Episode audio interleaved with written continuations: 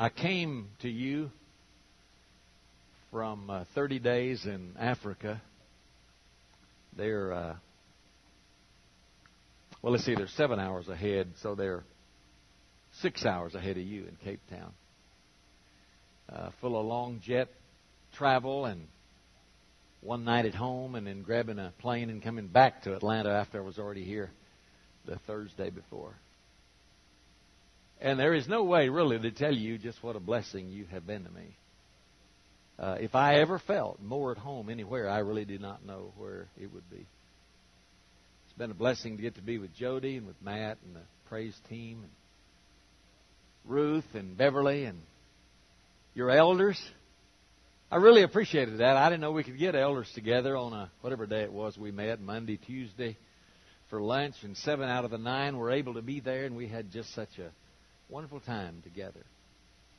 And I was so impressed because, like I said on the Bibles for Africa thing, I really was so caught up in so many things that I'm kind of just doing the best I can as I got a little stronger every day from all the stuff in Africa, and they wanted to know all about it. And I wanted to know all about what you're doing uh, in all of your works and the stuff you're doing in world missions. You are a church that is on the cutting edge of world missions, and I praise God for that. We got a big job to do, church, and small thinking won't cut it. I mean, Jesus loves the whole world, and the Great Commission says to go into the whole world, preach the gospel to every nation, and uh, it is too too often uh, that you find a church with a shrinking circle in which they're interested. And I'm really impressed with what I have seen. And I'm in awe, really, of the treatment that you have given to me the time that we've been together. I just want to thank you for that. I want you to commend you to God in the word of His grace, which is able to build you up and give you an inheritance among those that are sanctified in Christ. Acts 20 and verse 32. And I've enjoyed all of the lessons we've given. Some of them maybe deep and serious, and some of them fun and funny. But it's all been stuff that we need to do. And I, have been pleased to be a part of Family Bible Week. Family. We're never going to get stronger in the community than our families. Never going to get a stronger church than the families in the church. And America is never going to be stronger than its families. And that's why family values are extremely important because they're God values and God knows what He's doing. And tonight we make one more appeal because though I think that we're doing this job pretty well here, it's, it's, it seems to me that we are.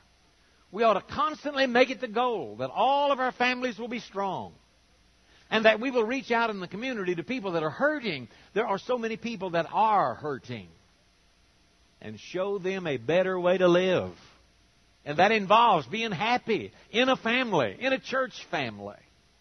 So I want to read you a couple of texts, and we'll go into the lesson again tonight that is on be family anyway. The key word in our text tonight, in our in our topic, is anyway, and we'll talk about that in just a moment. Would you listen to Ephesians chapter three, beginning in verse fourteen? I'll give you time to turn to that if you've got your Bibles and and want to turn to it, or just listen while I read the Word of God. Ephesians three, beginning in verse fourteen. For this reason I kneel before the Father, from whom his whole family in heaven and on earth derives its name. I pray that out of his glorious riches he may strengthen you with power through his Spirit in your inner being, so that Christ may dwell in your hearts through faith and I pray that you, being rooted and established in love, may have power, together with all the saints, to grasp how wide and long and high and deep is the love of Christ, and to know this love that surpasses knowledge, that you may be filled to the measure of all the fullness of God. Now, to him who is able to do immeasurably more than all we ask or imagine, according to his power that is at work within us. To him be glory in the church and in Christ Jesus throughout all generations forever and ever. Amen. And in John chapter 17, if you'd care to look there a minute with me.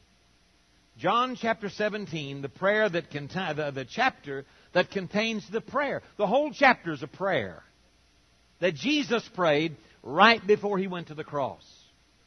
I mean, he is facing death, and he's not praying trivials. As he says in John 17 and verse 20, My prayer is not for them alone. I pray for those who will believe in me through their message, that all of them may be one, Father, just as you are in me, and I in you. May they also be one in us, that the world may believe that you have sent me. I have given them the glory that you gave me, that they may be one, as we are one, I and them, and you and me. May they be brought to complete unity to let the world know that you have sent me. It was important to Jesus that we have family.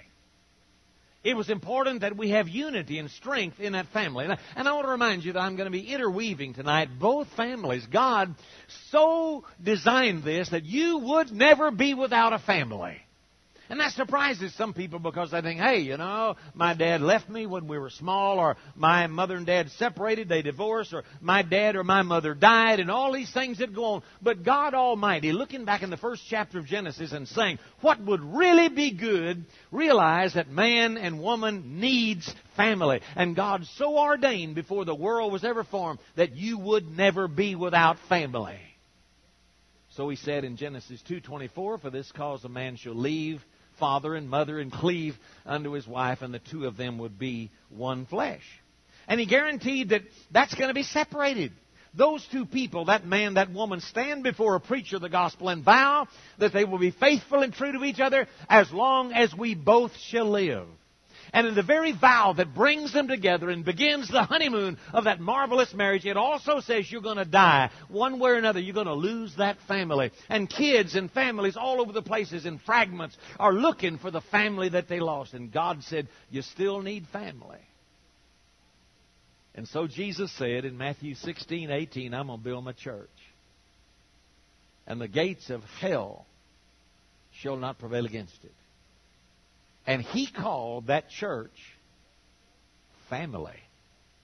It says in Galatians 3 and verse 26, For we're all the children of God by faith in Christ Jesus. As many of you as have been baptized into Christ have put on Christ. And there's neither Jew nor Greek, bond nor free, male nor female. We're all one in Christ Jesus. And so both families were laid out because God intended us to always have family. When you look out in the world today, you see a lot of strife, a lot of division, a lot of pain. And God's law was that family, both the physical family and the church, would be a place of security and a place of love, and a place of provision and a place of acceptance and support and forgiveness and encouragement and fulfillment and peace and happiness and hope. And if we're going to have that kind of thing in our families, we're going to have to be family anyway. I like to explain the anyway philosophy a little bit later, but right now I want to say, well, we use the expression sometimes, blood is thicker than water. And that's a good statement because it means that we're flesh. That's my mother. That's my that's my wife. That's my that's my child. That's my parent. And you you know, they may have faults, but you can't say anything against them because blood is thicker than water. And we stay, we stick together. Now, we say that and we know that that's so very important, but it really isn't always that way. In the book of Genesis chapter 13 and verse 8, was when uh, God had said in chapter 12 to Abraham, Hey, I'm going to make of you a great nation. You remember that thing? Because the whole Bible in, in, in one little chapter in three verses was, was, was listed in Genesis 12 in verse 1 to 3 because God picked Abraham, gave him three promises. I'm going to make of you a great nation. I'm going to give you a land that I will show you. And through you and your family, all nations of the earth are going to be blessed. The coming of the Lord Jesus Christ. And in the story, it doesn't get one chapter later until this uh, all happens and, and the families are going and, and, and Lot's got a, a, a nephew named, I mean, Abraham's got a nephew named Lot and they're going to the land God showed them and all of a sudden there was fussing and fighting like there is in so many places. And Abraham comes with an appeal.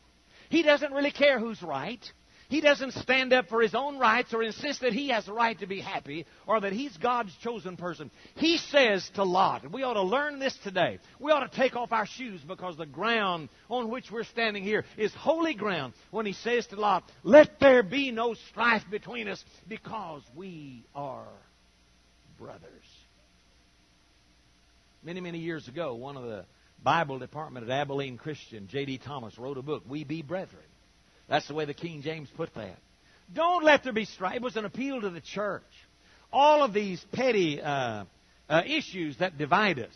The quick way that we quit speaking to one another. The quick way that we leave a church and go to another. The quick way that we split off a church with the excuse we think we can start a work over there and do a better work when God knows our heart. We just don't like those rascals and we want to get over and practice Christianity where we will have to see them. And Abraham says to Lot, please let's don't fuss. Because we're brothers in the family of God. Sometimes in our world today, it takes crisis to make us see clearly. I remarried a couple one time on their 13th uh, wedding anniversary. They'd been married for 10 years and then divorced.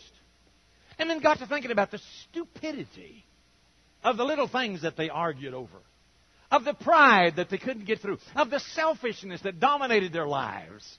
And then they were they were clear enough to realize we stood before God and we made vows and we're violating those vows and we want to get back together and be the people that God wants us to be. And they came to me and it was one of the neatest ceremonies I've ever had uh, the privilege to perform as on their 13, three years of all this pain and misery and sin. And they were coming back together like Lot and Abraham to say, let there be no strife between us because God made us one flesh. And they appealed to each other and appealed to God and got it back together. Someone said life is too short to be small. Have you got a bad list? Has your friend done you wrong? Has your ex done you wrong? Is there somebody in the world that you haven't spoken to in years?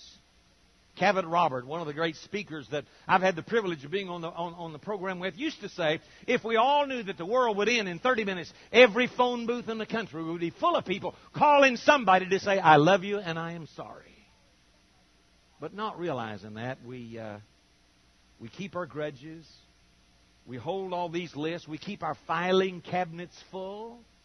And at a moment of notice, we can pull it out and say, in aught six, you did this, and on the anniversary, you did that, and, and you keep, oh, I forgive you, you know, I love you anyway. And we keep this great thing going, you know. And we've got all of these, this strife going on. And the wedding bells, as we've talked about, have gone from clink to clank to clunk and, and we don't know the difference in giving uh, love and acceptance and forgiveness, and, and we've lost the triangle with husband and wife at the base and God at the top, so that the closer we get to God, the closer we are to each other.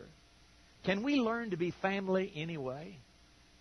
I was telling the elders the background of this series on be family anyway. I have 13 of these. Be happy anyway, love anyway, forgive anyway, be family anyway, and, and nine more of those. But it occurred to me on an airplane one day that I, I really believe the older I get, the more I really give people the benefit of doubt the less I ask what and the more I ask why, the older I get. Because you, oh, that's bad, and we start in. But why did the person do Why do your kids do that? And, and why don't people say, I'm sorry? And, and why do we carry grudges, you know? I really believe that down deep, because God made us this way, we all really want to be good people. And the preacher stands in the pulpit and tells us all these things we ought to do. And we know down in our hearts we ought to do them, but, and we covered it all over with the things that have happened to me, and all, we're re- reacting rather than responding, and we can't, we can't get around to breaking through that.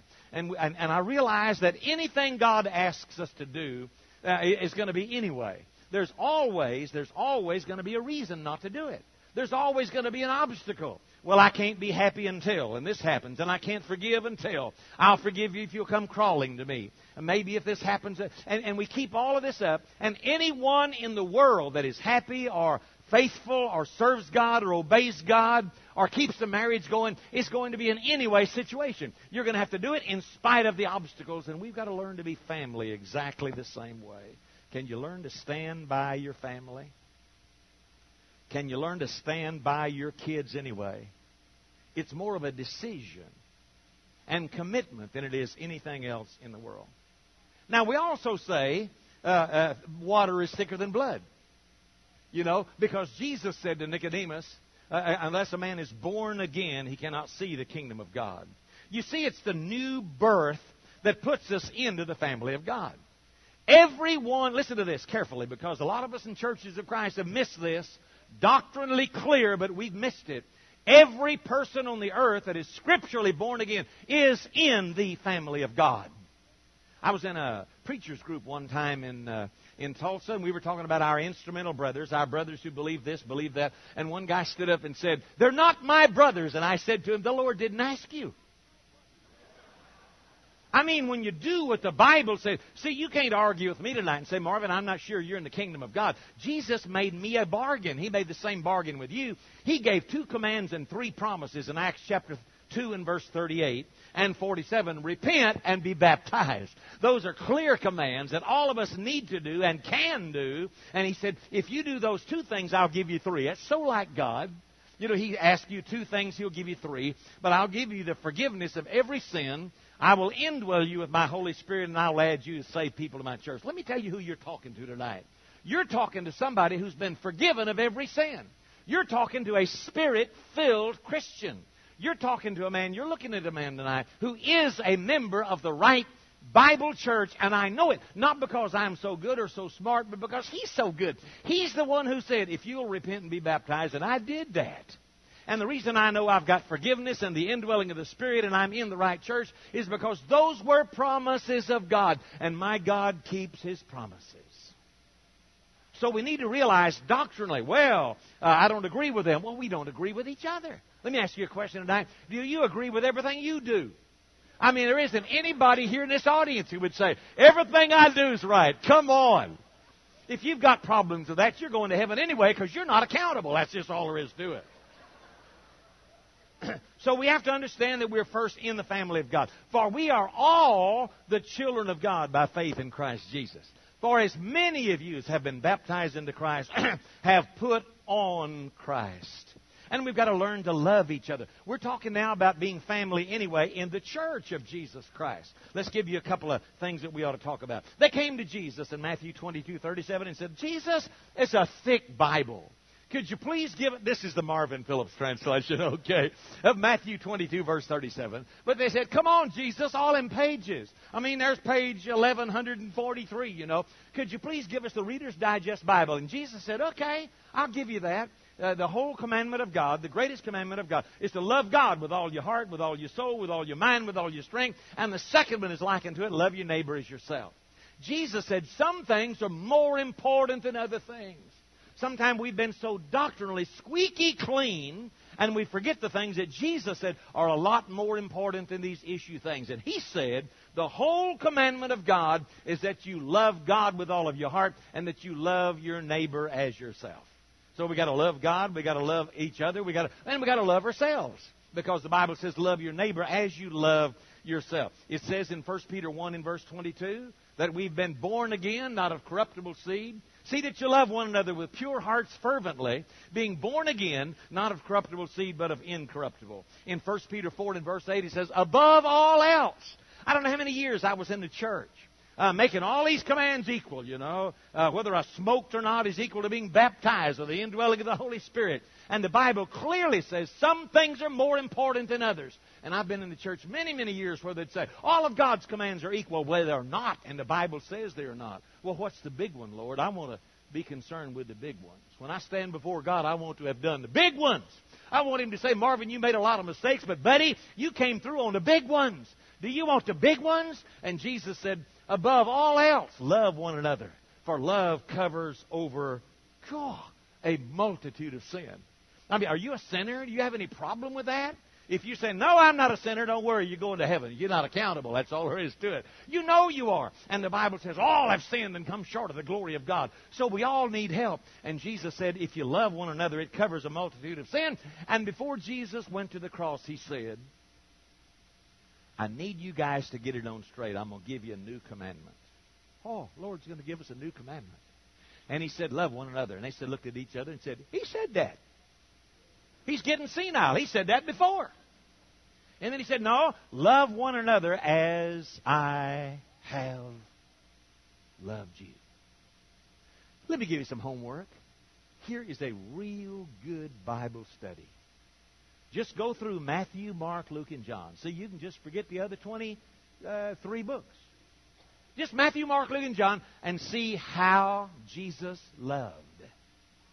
See who he loved. See that Jesus loved anyway. I mean, He loved me, and if He loved me, He had to love me anyway, because the Bible says all things are naked and open under the eyes of Him with whom we have to do. He's heard everything I've said. He's watched everything I've done. He knows the thoughts and intents of my heart and loves me anyway. So Jesus loves me anyway, and then He tells us we've got to do exactly the same thing. I got, you've got to love like I love. And John 15, verse 13 says, Greater love hath no man than this, lay down his life for his friends. And Jesus is calling upon his church to say, hey, baptism is important. Don't you dare make light of that. Communion is important. And wearing the name of Jesus is important. And a lot of other commands are important.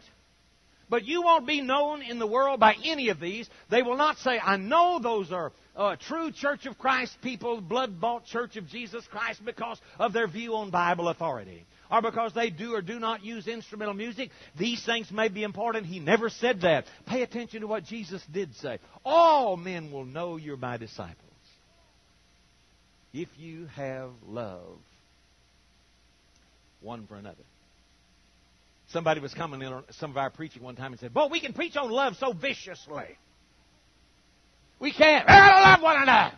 You know, we say to each other, he said it right, brother. We got to start doing that. Come on, come on. You know, you, you, you, want to do it like Jesus said. And he's saying, I'm looking at my church, and I wrote what I wanted, and I wanted what it wrote. I want you to have a proper view of Bible authority. I want you to teach it. I want you to follow it. You are going to be judged when you stand before God by the things written in the books. But the thing that will determine where you spend eternity, more than your understanding or your performance, is do you love one another?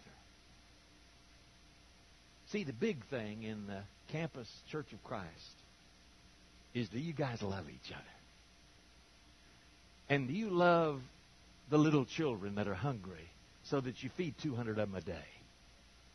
And do you love people when they walk in the door and they're wearing all kind of different clothes and they're not the, I don't like them earrings in the ear, boy, and I don't like hanging all you know all that hardware on. Ah, you know, get out of here. You know, and you got to go read Matthew, Mark, Luke, and John and see what Jesus did when he was hanging around people that were outcasts. Well, Jesus was talking to a woman one time with a belly button ring and a tattoo on the back of her head. That's in the Marvin Phillips translation, but that's Luke. That's Luke chapter seven. And isn't it funny? The things that impresses Jesus is our love, our compassion. And, and Simon, he says to this Pharisee, this religious leader, I mean, you got to see this scene. If you don't visualize this scene, you're going to miss this. But in Luke 6, Luke 7, in verse 36, it said, Jesus said to a Pharisee, now, they weren't all like this, but Pharisees were usually the, you know, with the chin in the air and the fingertips together, eyelids half closed and adjusting their halo. And Jesus said, I'm going home to eat with you today. And the Pharisees get, mm-hmm, VIP. I'm going to really, really show him something. Like a lot of us like to do on a Sunday morning. We're really going to show you, God. We look pretty good, don't we, God? How'd you like that? We really impress you, didn't we? You know, it amazes us what really impresses God. So there's the Pharisee. And according to 36 to 50 in that chapter, it says that he got all the china out and he, he got the servants at the door and he's checking everything, Simon, because he's entertaining the greatest VIP that has ever walked upon the earth. And while he's got everything right and he's checking the servants and checking everything, there walks in a prostitute off of the street. And she was wearing a dress that was split up. On a clear day, you could see forever. I mean, the woman was out of place haircut, you know, and smelling of the perfume and all of this kind of gear. And she sits beside Jesus, who's reclining Roman style, and begins to cry, and the tears of her eyes fall on his feet. And she gets down with her head and is wiping off the feet of Jesus, and Simon is saying, Get her out, get her out. He never changes that frozen smile, that Marvin Phillips smile you guys talk about. He says, Get her out, you know, get her out. Hello, God bless you. Get, get her, get that woman out of here. And Jesus says, Simon, then we get a few views here what the Pharisee saw when he looked at the woman, what the visitors at the dinner saw when they looked at the big dinner that they were all blessed to be a part of. But see, the view we want is the view of Jesus. Because we look around here and say, man, you seen our building? It's a lovely building, by the way. And you're fortunate and great to have it. See these pews and see this carpet? Hey, and you see, you know, and this and that, and you see all the things that we're trying to impress people with. And what's Jesus impressed with? He looks at the prostitute who is a pork chop in the synagogue, let me tell you that.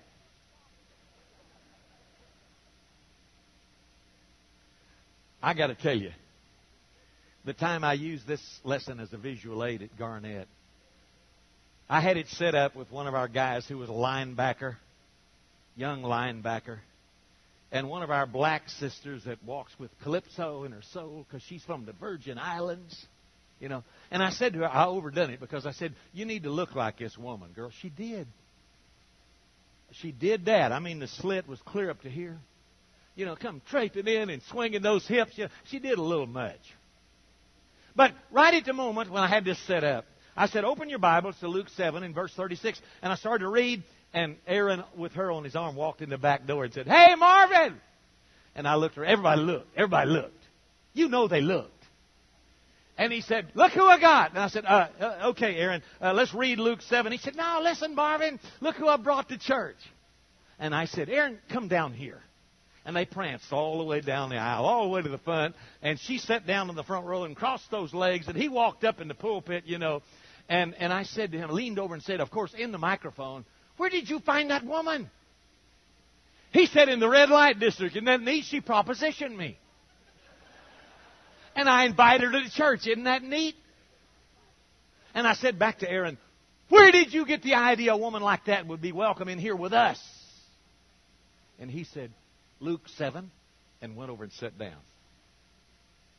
And everybody got to point, and I said, Maybe we better read Luke 7. What is God impressed with in this church? I mean, you've got a lot of organization and a lot of things that churches all over the world could point to campus and say, boy, that's a neat place. And of course it is. But understand that Jesus is not looking at any of the things we think he's looking at. He's looking at do those people have a love for each other? And not, not just say so. I love you. You love me? Yeah, I love you. God bless you. And I'm burning up on the inside and I don't care two figs what happens to you.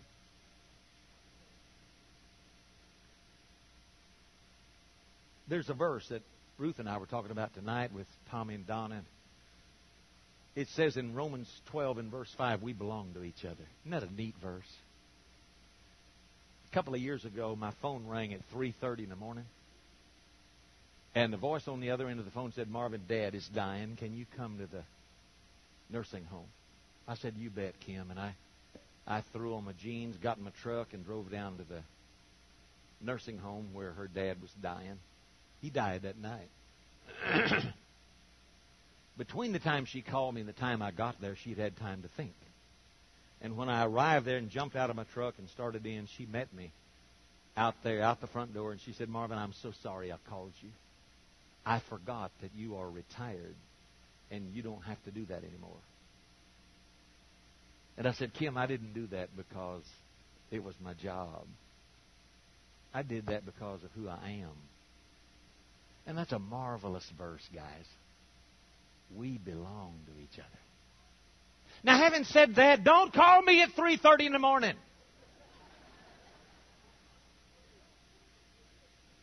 Unless you really need me. And if you really need me, don't you dare not call. Are you hearing me? And I'm speaking for Jody and Matt and the and the and the and the team here and the staff and the elders.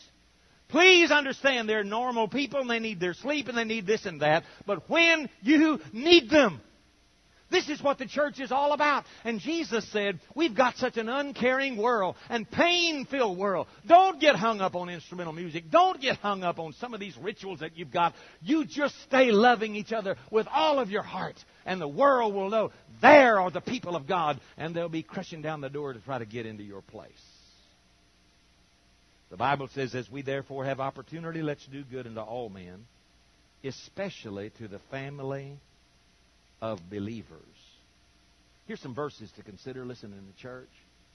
Jesus said in Matthew 5 and verse 7, Blessed are the merciful, for they will obtain mercy. It's easy for us in the church to point the finger.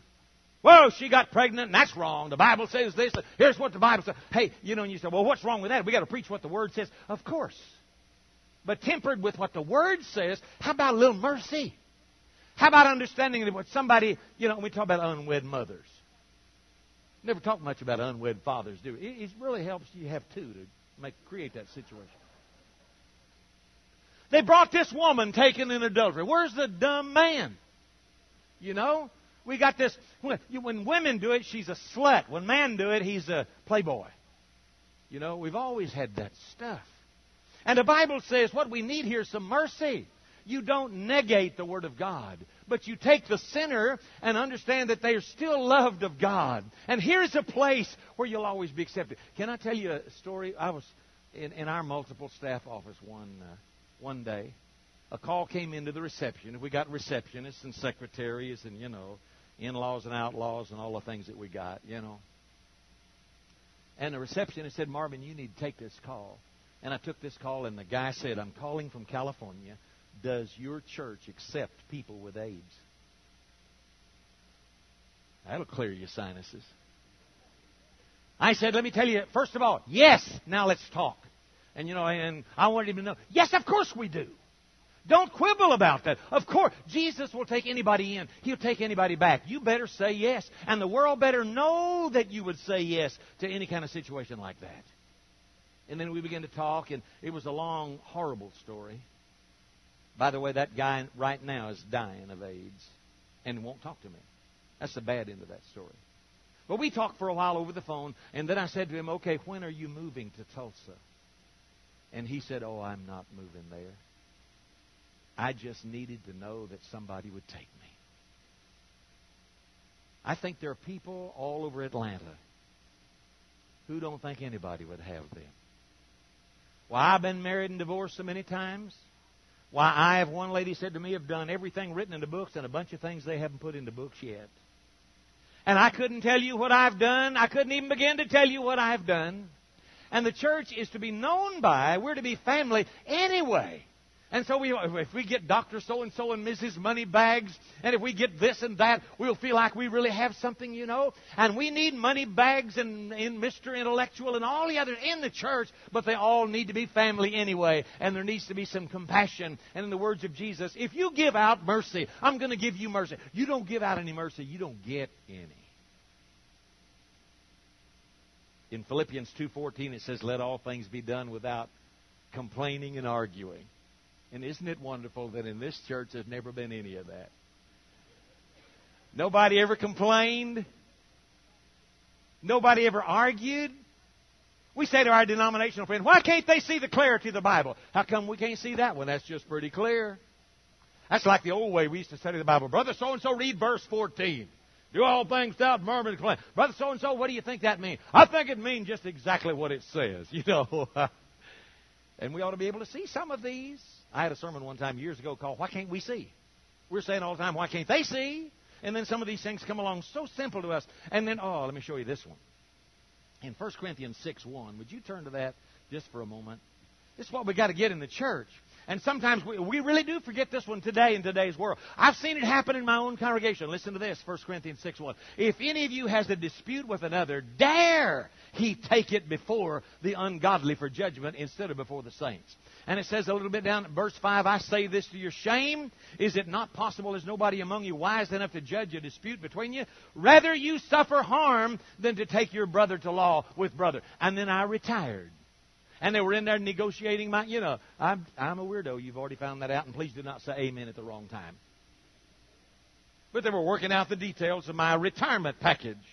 You know, and one of the lawyers among them said to Marvin, if there's any dispute here, you pick, uh, we'll put this down in the, in the written, uh, you pick an arbitrator, we'll pick one, and we'll have one neutral person. And we'll, we'll just, I said, hold, hold, it. No, no, no. What about 1 Corinthians 6? Don't take your brother to law with brother. Oh, they explained to me, no, but in today's world, you can really get hurt, and there can rise up other elders that know not Marvin Phillips. And all of that is the truth.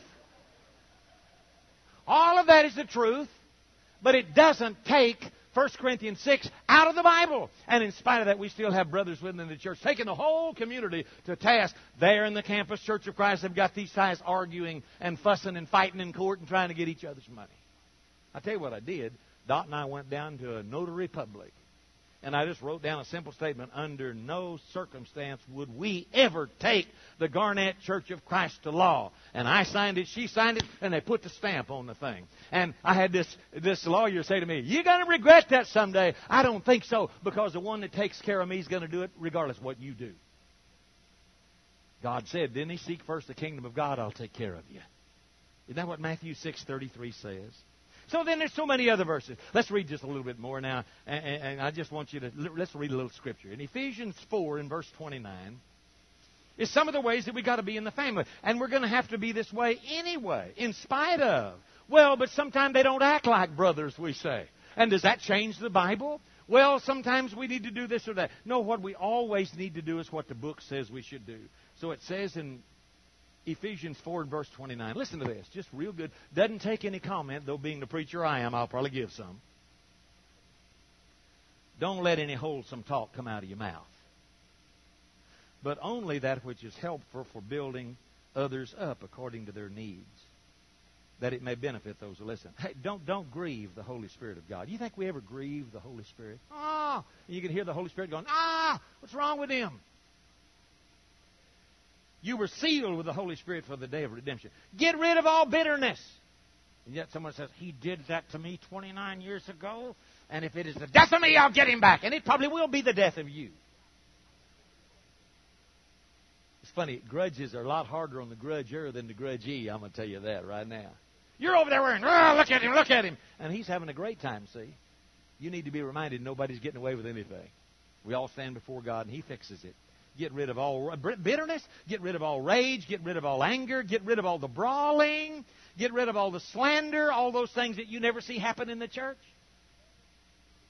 Along with every form of malice. And look at this be kind and compassionate to one another, forgiving each other just as in Christ God forgave you.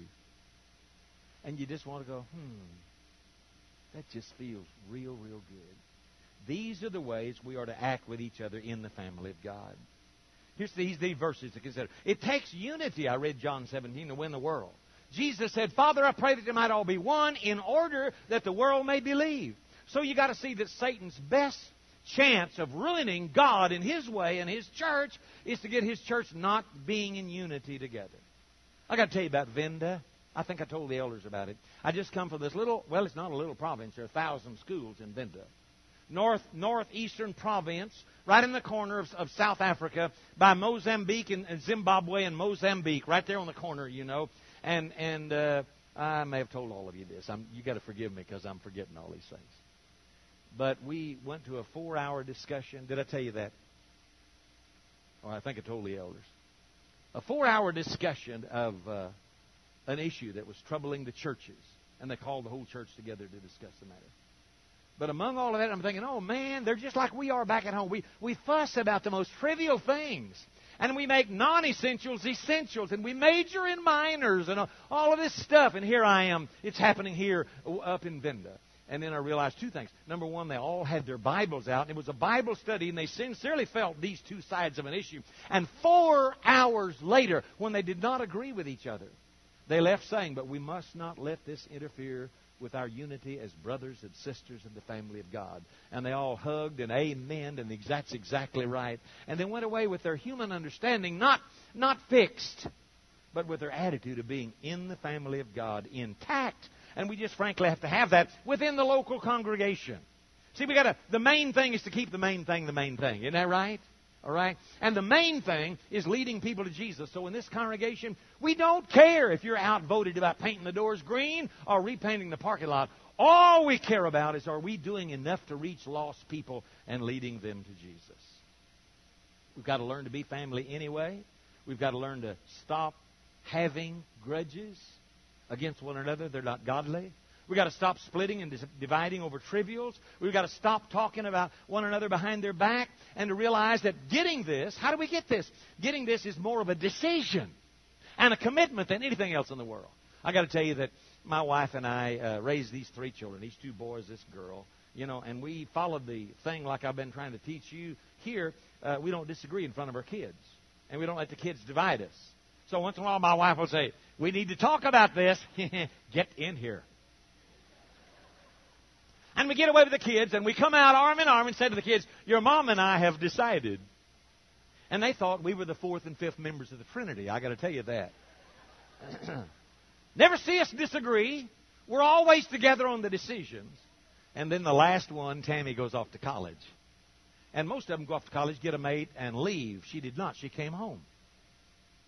And uh, that was nice. But she came home, and we'd let our guard down in these four years that she was at Oklahoma Christian College. So we were we were sharply disagreeing over an issue that of course I was right in. And Tammy saw Tammy saw us, you know, and she's never seen that before. Well, she said, out there in the world, over at college, there were kids that their moms and dads had separated and divorced over differences. And she said, you know, it went through her mind, would my mom and dad? No, they never would. And Tammy came to me and said, Dad, now I know why you and mom will never divorce, and I know the reason. And I said, Whoa, that's big because your mom and I are just humans. And anything that happens to other people can happen to us. So why is it you think we would never divorce and you think you know why? And she said you have a commitment to each other and to God, and that's more important to you than anything else. And that isn't nearly right, that's exactly right. And we've got to have that. More than anything in the world, we've got to be committed to each other and committed to the Lord. So, so last of all, how do we learn to be family anyway? It's like singing anyway. Here's the Apostle Paul on my sermon Sunday morning, and they're praying and singing praises unto God, and they're in jail, and their backs are striped with, uh, with, with the whip, and they, the food was bad, and the treatment is bad, and they're probably going to be killed, and they're singing. You see, they're not singing because there's nothing else to do or there are no obstacles. They have determined they're going to sing. They're just like the little girl that was happy, and the guy said to him, Oh, little girl, why are you so happy? And she said, I made up my mind to be happy. And that's what will make us happy today. So it's like that. Singing anyway. It's like washing feet anyway. Jesus' disciples were acting ugly. I mean, really ugly in John 13, asking who's going to be the greatest in the kingdom of God. And Jesus wanted to say, Whap! I'll start all over. But instead, he takes off his outer garment and wraps a towel around his waist, and the Son of God washes their feet. Jesus, was that easy to wash their feet? I don't think so. I think he was washing their feet anyway. By the way, I'm really for foot washing. And some of you, have you ever been in, in a service anywhere that you did that? Any, uh, young people do that a lot, don't they? Raise your hand if you've ever been around a thing like that. Ah, so good, so good. It's so biblical. And we'd worry he might split this church over foot washing. Would that be a sight? When Jesus is on the side of it and telling you to do it. But see, the thing about foot washing is that it that it's an anyway thing. This person's feet, first of all, is dirty and smelly. And they've done you wrong. And all these other reasons why you shouldn't. And Jesus washed their feet anyway. And we've got to have the anyway attitude in the church of Jesus Christ. And it's like forgiving anyway. One lady said to me, Well, I tell you what, I can't forgive them because they haven't repented you know. And I said, well, maybe you're going to have to do like Jesus. Hanging on the cross, he said, Father, forgive them. They know not what they do. So if you forgive somebody, it didn't be because you got real good reason to forgive them. It's going to be because you're doing it anyway. And the same thing is true in, in being family anyway. Uh, Jesus uh, teaching on the second mile. Oh, and there's other things. I'm just I'm not going to read all of it. I tell you what I'll do. I'll go to Romans chapter 12, read you a few verses, and we're done in Romans chapter 12, I want to get at verse 9 and just read you a little. Okay, I'm going to try not to comment on this either. We just read. But it says in Romans 12 and verse 9, love must be sincere. Hate what is evil and cling to what is good. Be devoted to one another in brotherly love. Honor one another above yourselves. Never be lacking in zeal, but keep your spiritual fervor serving the Lord. Be joyful in hope, patient in affliction